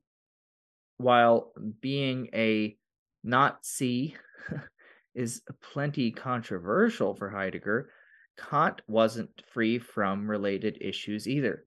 People focus on how problematic Heidegger is, but Kant is also pretty problematic, at least as a non Westerner. Kant and the Neo Kantians did much to close the Western mind off from non Western streams of philosophy. You can read more about this in Van Norden's Taking Back Philosophy his xenophobia did have a very real effect on how Western philosophy became more closed off right as colonialism was picking up steam. Not a great combination. That's getting too lost in the sauce. And it's a conversation to be had outside of a YouTube comment. Now that we've discussed the issue with controversy, let's talk chronology and importance. Chronologically, CPR comes first. If I'm taking the comic book approach to philosophy, I'd have to start there. That's just one approach, and by no means should it be the only one. Hello, Marxists. Canonicity and importance are also another way to approach philosophy. But not all philosophizing has to follow canon. Again, hello, Marxists. I would be a hypocrite as a student of non Western philosophy if I took a fundamentalist approach to the Western canon. I appreciate your approach to looking at Heidegger and Kant as pure thinkers first, and it is an approach I try to follow in my own work. Thank you for getting me to think more deeply about my comment. While I'm probably not the type of seeker you expected, I'm not one of those philosophy students you are afraid of attracting. I'm not in it for safety, although I appreciate the ones who are. I feel like it's time for getting lost in being and time. I want to take your course, and I hope you continue to the other texts you mentioned, like Das Kapital. Hopefully, I'll be along for the ride. As for my comment, thank you for offering to keep it anonymous. I'll take you up on that author offer. Uh, that was a slip. Uh, what a beautiful. This is from Deckthon 11 days ago. Was I supposed to say that? Nance, I don't Nance will read. Nance will read Deathcon. Oh, did not realize that. What a beautiful exchange that was. That was the kind of discourse that the nerds who invented the internet probably assumed would become standard as it gained popularity as a communication medium. If only. Dude, if my comment section was always like this, I would I wouldn't have started Theory Underground because like the, the ultimate goal is that the forums will slowly become a bit more like that. It'll be a while until people have kind of acclimated and we've done some. People will have to go through a few courses before they kind of treat it that way, and we'll we'll need the app, right? Like once the app is there. Um, but yeah, no, that's the kind of level of con- like that's what I want, man. Like that's that that really made my day. So that's why I wanted to highlight it here at the beginning of the Q and A. But with that said, um, Nance, you've had your eye on chat. You've been here all fucking day. You just heard our whole conversation about being and time. I'm just eh, you signed up for being and time, right? Oh yeah, oh yeah, oh yeah. So even if it's just the three of us, we're gonna have a good time. But uh, it looks like we've got a couple other people involved already, and so um, Nance, what what what's your takeaways? Uh, I guess before we talk about the whole day, we should probably talk about this this one right here. So this segment, um, anything you're thinking about in particular? I I'm interested to um, observe the unfolding of the phenomenology of the imaginary and, and the the interplay of of that. Um, I'm new to Lacan, and it's kind of retroactively changing a lot of stuff that I thought I had a firm grasp on. Um, so I'm very much looking forward to that. I super appreciate Nick and Andrew, uh, their their seminar readings on their YouTube. Uh, going through that is is awesome. So I'm, yeah, I'm looking forward to just looking at this in a new light and actually probably looking at it deeply for the first time ever. For the first time ever. I, I, I want to say that Nick and Andrew, their channel, initially I was like, oh no, they're trying to become influencers. You haven't been, and I really appreciate that, guys. Like, um, oh, Andrew's trying to get in here, but he doesn't have the link. The link is not in my email. Oh my god. Hold on. I want to I don't want to talk about the why I'm proud of you guys until I get him in here. So, let's just send him this link directly and then if I Hold on. I don't want to tell him it is in the email cuz what if it's not? But if it's not, then how did everybody else get in here? I got the. It's there. Maybe he didn't get added to the right email. That's that is possible. I think I think he's looking at the wrong email. The three me three emails went out. One was for the There we go. Here we go. Andrew Flores, Master Signified Bodies, the Big Signorelli, in the house. Welcome to the stream. Audio probably still connecting, but where are you, Andrew? Hey! Is Yo, can you hear me? Yeah, we can hear you now. What's up? What's up? Dude, I didn't know you were locked out. Yeah, I, was- I was like blowing up the the chat, and then I, I sent the message in the messenger. I was like, "Yo, I don't got the link." Oh, you were even blowing up the chat? Fuck. Yeah, I had no idea. Well, man, I, I was just about to talk about why I'm proud of you guys, um, and then I was like, where the fuck is Andrew? so that's why I went looking. Um, you you probably got multiple emails, and you were probably looking at the one that I sent out to everybody.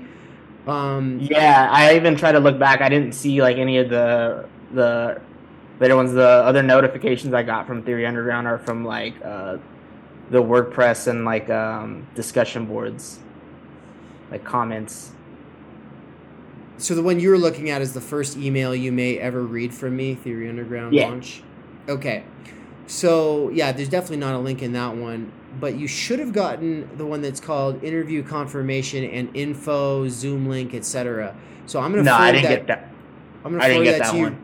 So tomorrow, we're kind of like you, you and me. We're headlining this shit tomorrow. Yeah. And so I'm gonna send you this right now, because yeah, it, and basically your the email is the the one that starts with Flores, right? Ends in Mhm. Gmail. Okay. Uh, AM or no, no, it should be AM Flores JR96. Is Wait. that the one you got? AM Flores. Yeah. I had Flores J Andrew. Oh, okay. Well, I mean, I don't have that one hooked up to my computer. That's probably why I didn't. I didn't get that one. All right. Well, just send me your email. We'll get it figured out. You know, Yeah. because I don't think your other email is even on my other list, but Uh, Okay, so what I was just about to say though is that so what we've been talking about is how how stoked we are to do this shit or whatever, right? And so, yeah. but I was just gonna say like when you guys started your channel, I was worried that you're gonna go this influencer route, and I've been really proud of you guys for kind of resisting the algorithmic incentives to just do topical shit. Like you've really honed in on doing the kinds of content that forces you to do a lot of difficult prep work and then talk about things that will alienate most people who are just looking for something sensational. Right. So, so good on you guys. And uh, in that sense, you're basically early to the Theory Underground game of fellow travelers who've started doing exegetical readings and started doing these te- more textual based conversations. You guys have been you you were you're doing it before any of anyone else was doing it, and so in that sense, you really are the vanishing mediators. Appreciate that. Tight, tight, tight, yeah. it's tight.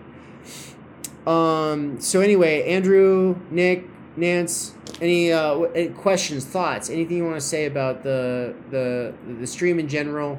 Uh, specifically from this segment or or whatever before we kind of start wrapping it down.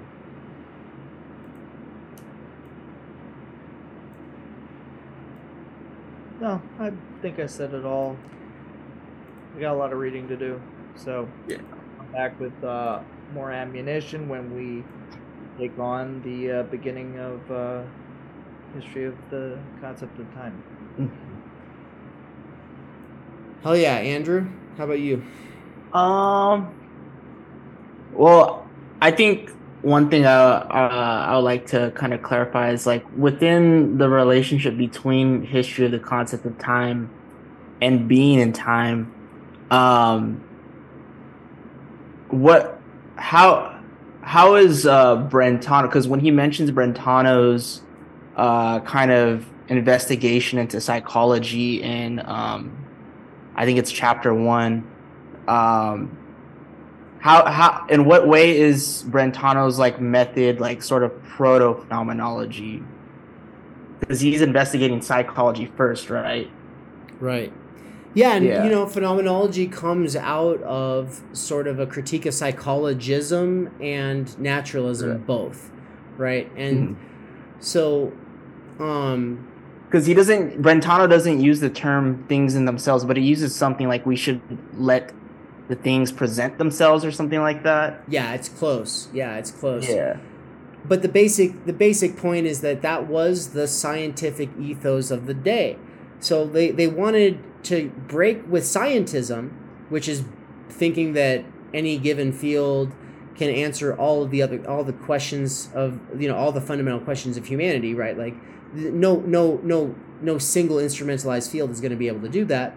um, and and just thinking that oh the scientific approach is the approach and it's the end all, but at the same time, they they they really appreciate in the same sense that Hegel did that idea of of uh, the ideal of having your your concepts not be projected onto the whatever the subject matter is but developed out of it right? From from from trying to get outside of ideology and word games to try to understand like what's actually going on there.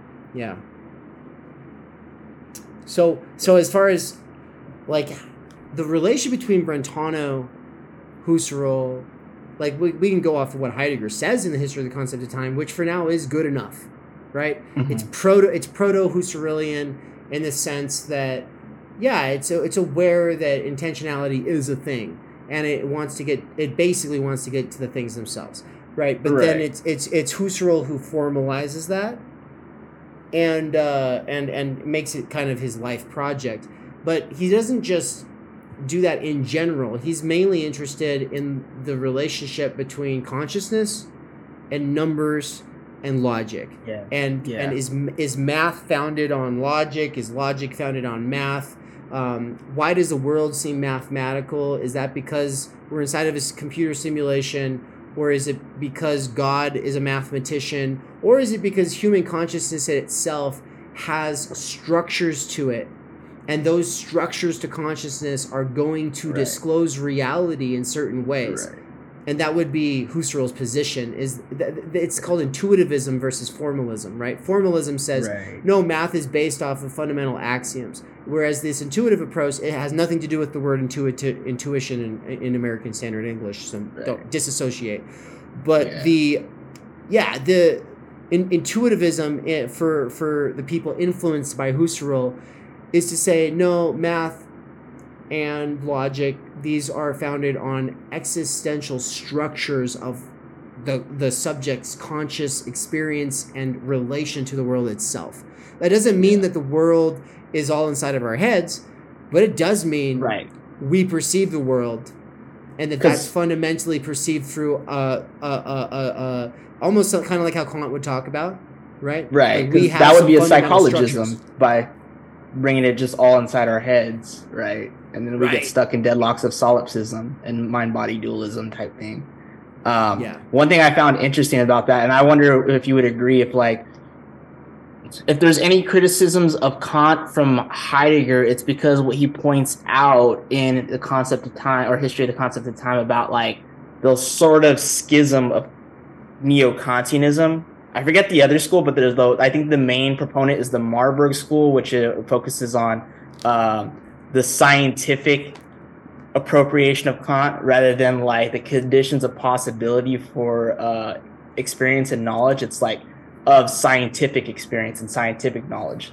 So it's like already right there. They've used like they've kind of regressed to uh, a philosophy of science that relies on uh, Kant and maybe even pre-Kantianism, but they fall into like the sort of tradition to where like they end up going back to like oh subject-object dualism, but in the framework of like em- empirical and observational facts, right? Because like they're going to say like we're all about the facts, but like the facts can only be grounded within a framework that talks about scientific experience as a condition of possibilities. Like, and they kind of like bracket out everything else. Like, is is Heidegger kind of critical of that sort of Kant and not like Kant how we would understand Kant now that we kind of know the difference, like from the history of ideas? I think I failed to fully follow your question, and that's either a function of or the result direct product of this being a 13 hour and 21 minute stream or it's because it was perhaps the way you put it and i just am curious if nance or So Nick, that, you let would- me just shorten it. Or- Is when we look at like any kind of criticisms of Kant uh, by Heidegger, is it Kant himself, or is it Marburg appropriation of Kant of philosophy of science and using Kant to talk about conditions of possibility of scientific experience and scientific knowledge rather than philosophical knowledge and epistemology? oh Yeah.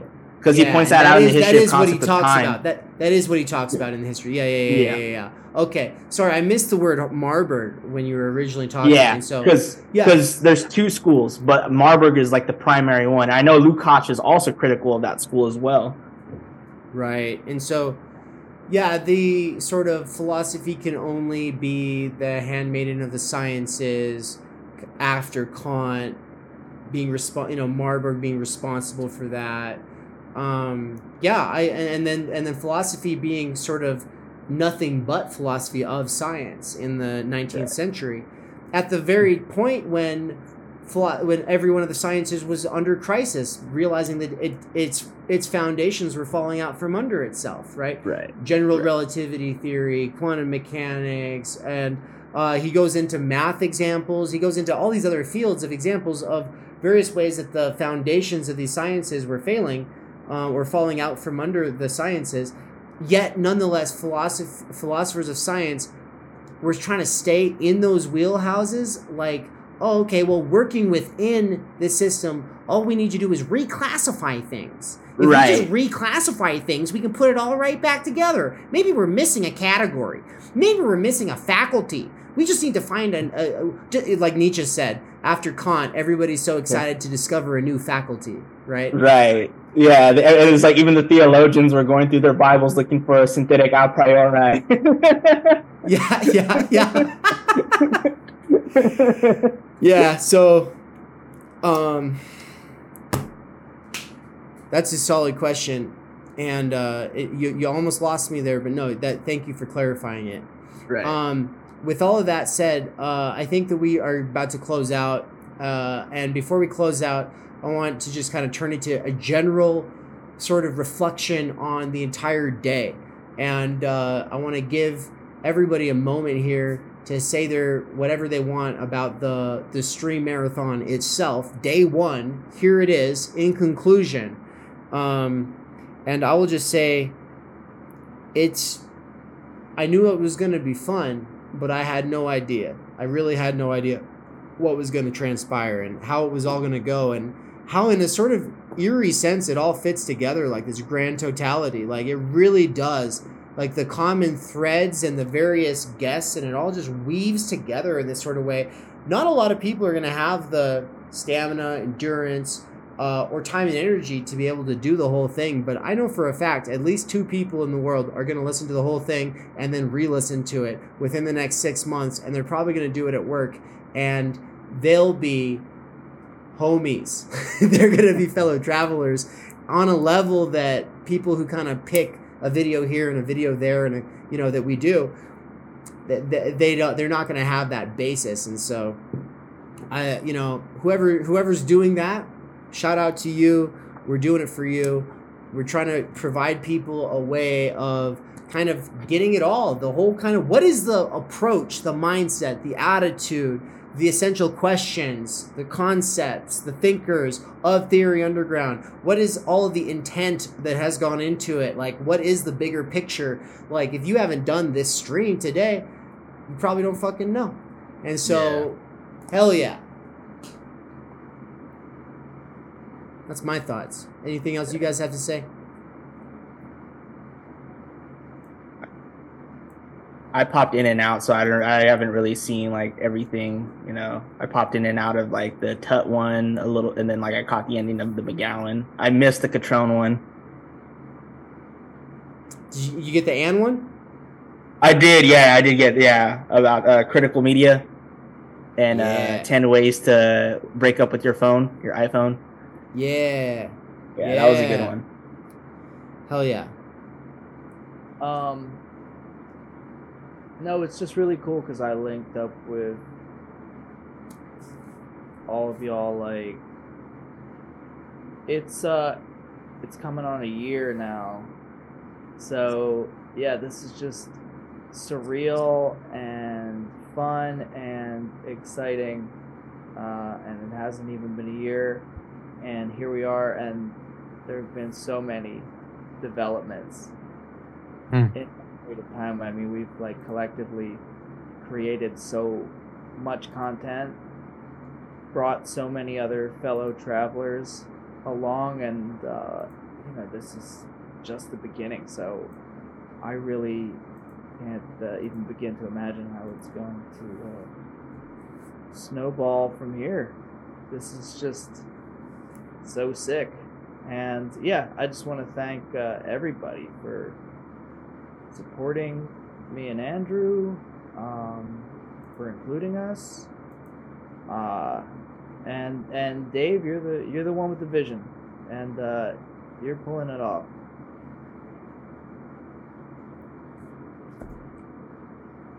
No, I've I've just been trying to have specific spaces or kinds of conversations for longer, uh, and most people who study philosophy don't feel the need to piggyback off others and do things in this like you know like other people get sick of philosophy club and move on. I got sick of philosophy club, but I refuse to move on. That's all. I'm just like it's like no, I want certain kinds of spaces and I'm not going to give up. That's all. But I know that it's not just like, oh, I've got the vision. No, I, this is a stab in the dark, and it's one that's gonna hopefully encourage a lot of other people to take a stab, you know, in in radical new, unforeseen ways. And so, you know, but thank you. I I I'll, I'll just take the compliment. Fucking thank you. I mean the the first philosophy club ever ended with Socrates drinking hemlock. So it's like it's a long tradition of people getting tired of philosophy clubs, especially yeah. politician. Anne said this stream has been awesome. So many great conversations. Yeah, I'm I actually am just so happy Anne has been able to make so much of it. Not only and then to be to do her first solo stream is fucking epic. Um Nance, how about you, man?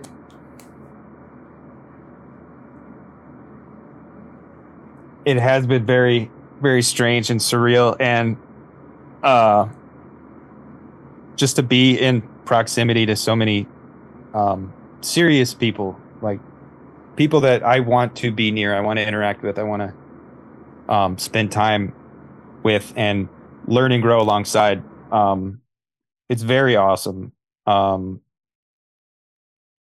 and yeah the way today unfolded there has been kind of uh like an underlying theme, maybe unexpected, but also we probably should have expected it to be there um, all the time. Um, and it kind of, for me, it's like resisting categorization and and like a universal human experience, like. Um, and I don't think you can get this anywhere else on the internet. Yeah, I agree.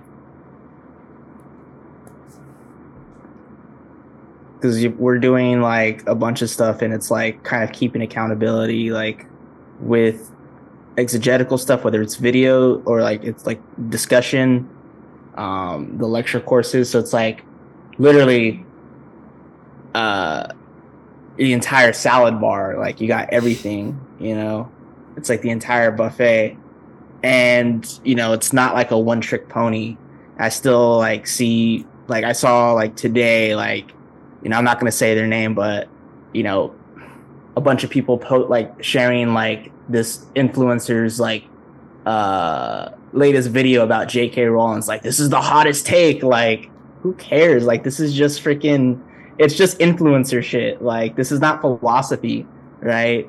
Like, it's just clickbait, and like, it's just like you're always gonna have them but what are they to do but just attract followers like if you want to just consume content and just share it on ig and and, and be like oh check out this content creator that's fine but if you want to actually find a medium where you could do theory and maybe one day either publish your stuff or just be a lifelong student or fellow traveler like like to, to take a, a term out of dave's book.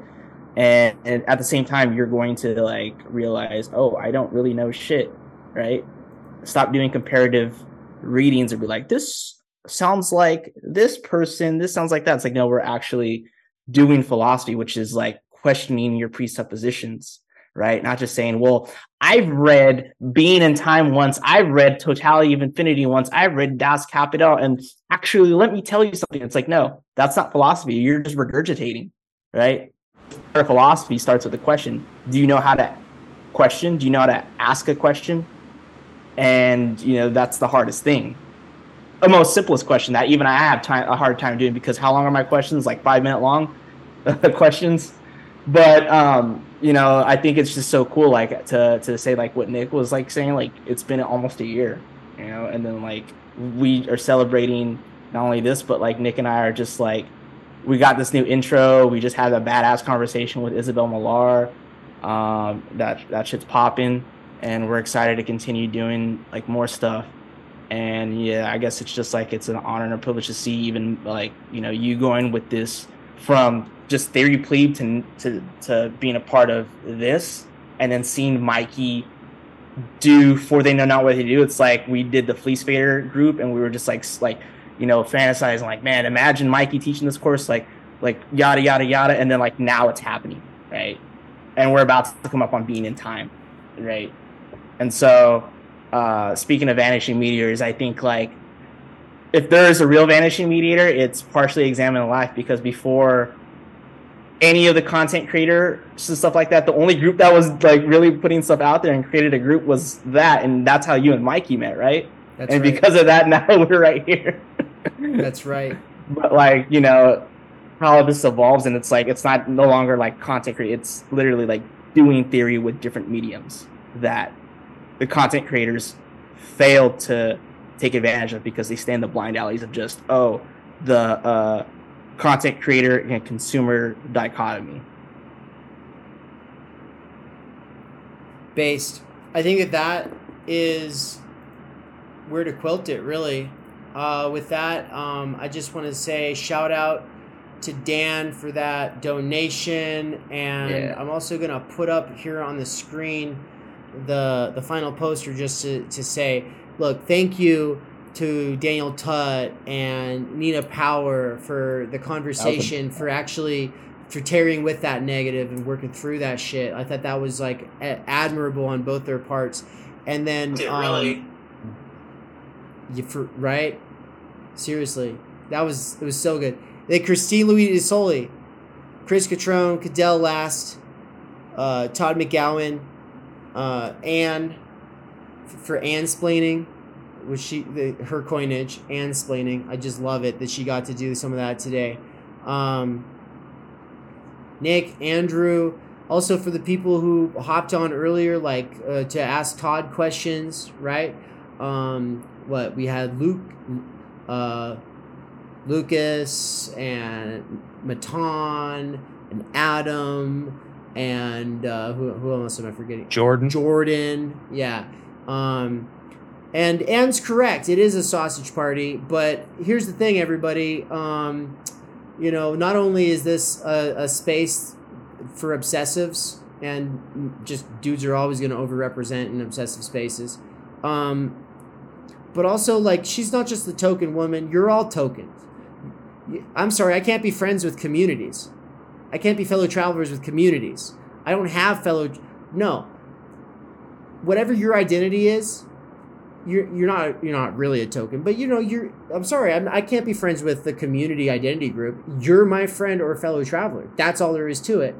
And so everybody who is a part of Theory Underground is potentially open to being criticized as the token in in some way, and and that's you know what. Guess what?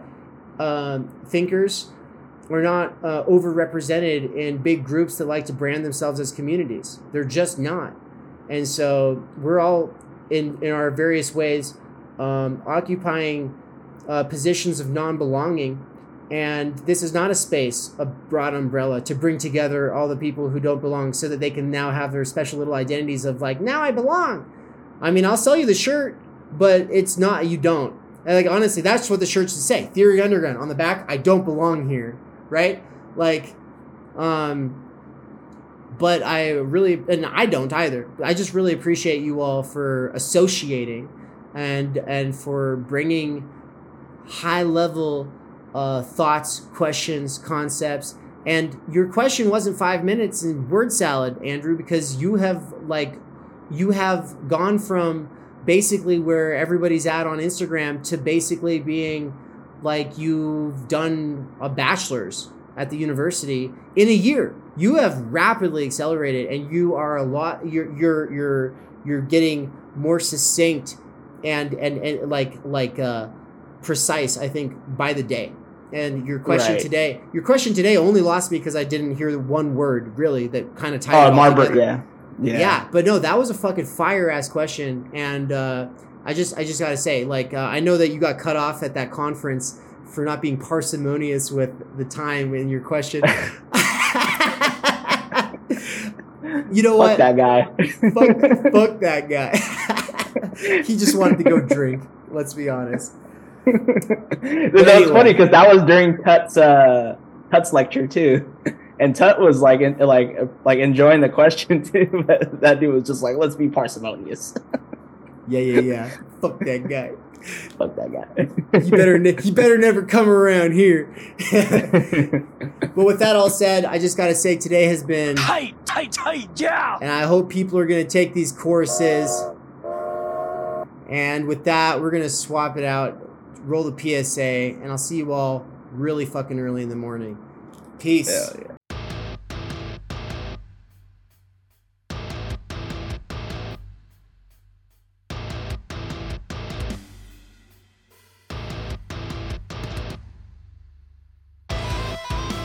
A quick message from our sponsors. Just kidding.